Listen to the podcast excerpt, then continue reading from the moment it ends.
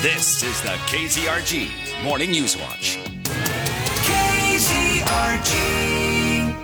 FM 102.9, 105.9, AM 1310 on your smart speakers. News Talk KZRG. KZRG Morning News Watch. Steve Scott, Peter Thiel. Make sure you're listening today at 725 this morning, just a little bit for your the keyword and when to listen to win that amazing Bluetooth speaker exclusively from News Talk KZRG. He's the mayor of Joplin. This is uh, his fourth week starts tonight, and I bet you it feels like a century. Monday with the mayor, uh, Doug Lawson. Good morning, Mayor. Hey, a couple of things. I got. Uh, I was visiting with some friends of mine who are business owners who are moving into Joplin. Right. They've been paying rent for the last couple of months, moving into a strip mall, and they keep getting roadblocks into even setting up their business. As in, Uh, let's see. The most recent one is that the sheetrock was not quite thick enough. This is a space in a mall. okay, that's that was one of my four years ago when I ran for city council. Uh, one of my concerns was uh, code enforcement, and the difficulty was they would one inspector would say you're good, and then the second inspector would say, "Oh no, you're not good," and people would have to rip things out. And uh, uh, in best I can tell, things have gotten better, but clearly, just by nature of what you've said, still yeah, these these people are uh, they have a business up and running, and they want to move to Joplin. They're uh, you know one of the surrounding burbs, and uh, and they have a great location. It's uh and and again, it's a strip mall. Right. And so it's not like they're building their own property. It's not like they're doing this, and they're running into this, uh, you know, essentially as a hindrance. And they said we're paying rent. We're now like on month three, and we're not even close to getting the business open yet because we're dealing with code enforcement. Yeah, that's that's a can be a problem because we want people to move here and we don't want to make it difficult for them. I don't know what the code says as regards to sheetrock thickness. It, it would seem to me that would be uh, something that the, would be a part of the strip mall, not necessarily the new business. But I may Correct. be, you know, it's not like these people are building a facility, which would be a different ball of wax. Uh, and so they're just going through and they go, they're running into stuff over and over again. Right. So I think that's something that the city needs to take up and discuss. I agree. It's uh, Monday with the Mayor Doug Lawson. We also got a note yesterday from a dad who ta- took his uh, kid out to the park yesterday, Landreth, Yes. and he has a little kid. He has a five year old. The five year old needs to do what? Needs to use the restroom. That's what five year olds do. Absolutely. So he went to uh, the restroom over there, and there was a homeless person living in there. That has been a problem we're trying to address. Uh, one of the reasons we took some flack for it was uh, three weeks ago. It was suggested that we have some security uh, specifically for the parks, and somebody thought, well, that's taking money away from the police, and yet uh, it's a good idea. So we're aware of it, and that's a hard one because it's Yeah. been we've dealt with that in all our parks. Yeah, I, you know, again, it's just when you go to a park uh, and you're taking your family out to something uh, to enjoy being outdoors, you don't want to see needles. You don't want to see um, crack pipes or meth pipes. You don't want to see, uh, you know, vagrants busy drinking, uh, you know, drinking, you know, Thunderbird. You want to go there and enjoy a time with the family.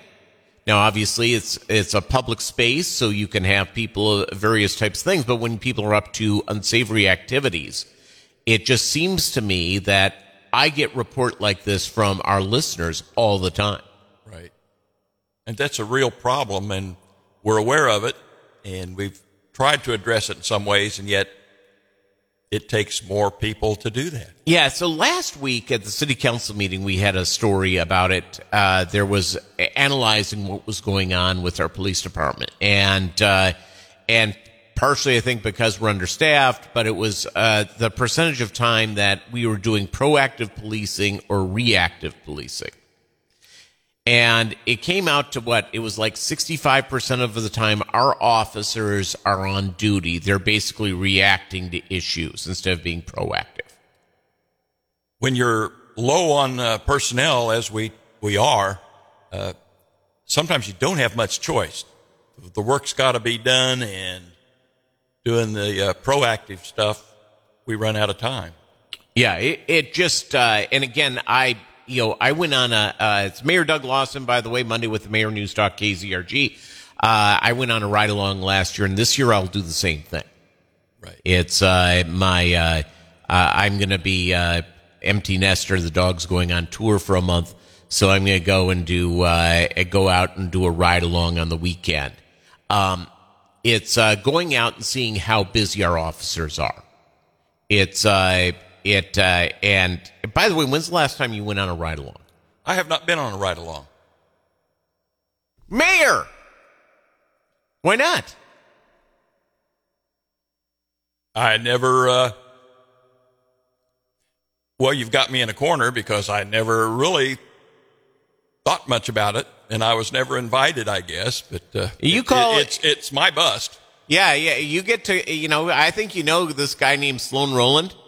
Oh, He's I- the chief of police. I, I've heard of him. Yeah, and uh, Will Davis, uh, his aide de campo, who uh, I coordinated mine with. Yeah, I think you needed to go do that. I think that uh, number one, you'd see what was going on with our police department. You see what's going on in our neighborhoods. I would think that it would be something I would encourage every member of the city council to go on a ride along. I agree. And so, uh, you see, I've, and, and now this is the honeymoon over. Have I been whacking you too hard today? Not yet. but you're making me nervous, Peter. It's okay. Go ahead. Well, you know, you work for us, and Absolutely. and so it's asking the the real questions. Uh, our officers are under a lot of strain, a lot of trouble. Uh, there's no question about it. You go out with them, and you see what they're going on, uh, and what they're seeing on a daily basis. It's uh, it is, uh, a- and our community actually supports our officers. Absolutely. Can you imagine a place that didn't support officers? What it's like for them? There's too many of those. Yes. So it's, uh, I think it's a real important thing for us to look at. I think the other thing that we should be considering very carefully is, uh, you know, is that, uh, you know, I don't, un- and again, this may be a good question for Sloan Rowland. It's been a while since I've had him in. And, uh, is that, you know, is there a way to have like one person in each precinct area, how they break it down? you know, it's they don't have to go there every shift, but one shift uh, a day going into the checking out the restrooms at our public parks doesn't seem like that would be over the top, demanding of their time. Well, it might be over the top. I mean, these people move move right back in as soon as we leave. I mean, it's a it's a real problem. Uh, the exciting thing about the uh, report that we received the last meeting Yes, was uh, how we can reschedule people much more effectively. You know, it was too much arithmetic for me, but uh, uh, there's ways to be a whole lot more uh, effective in what we do. But ultimately, what we were told was we don't have enough officers.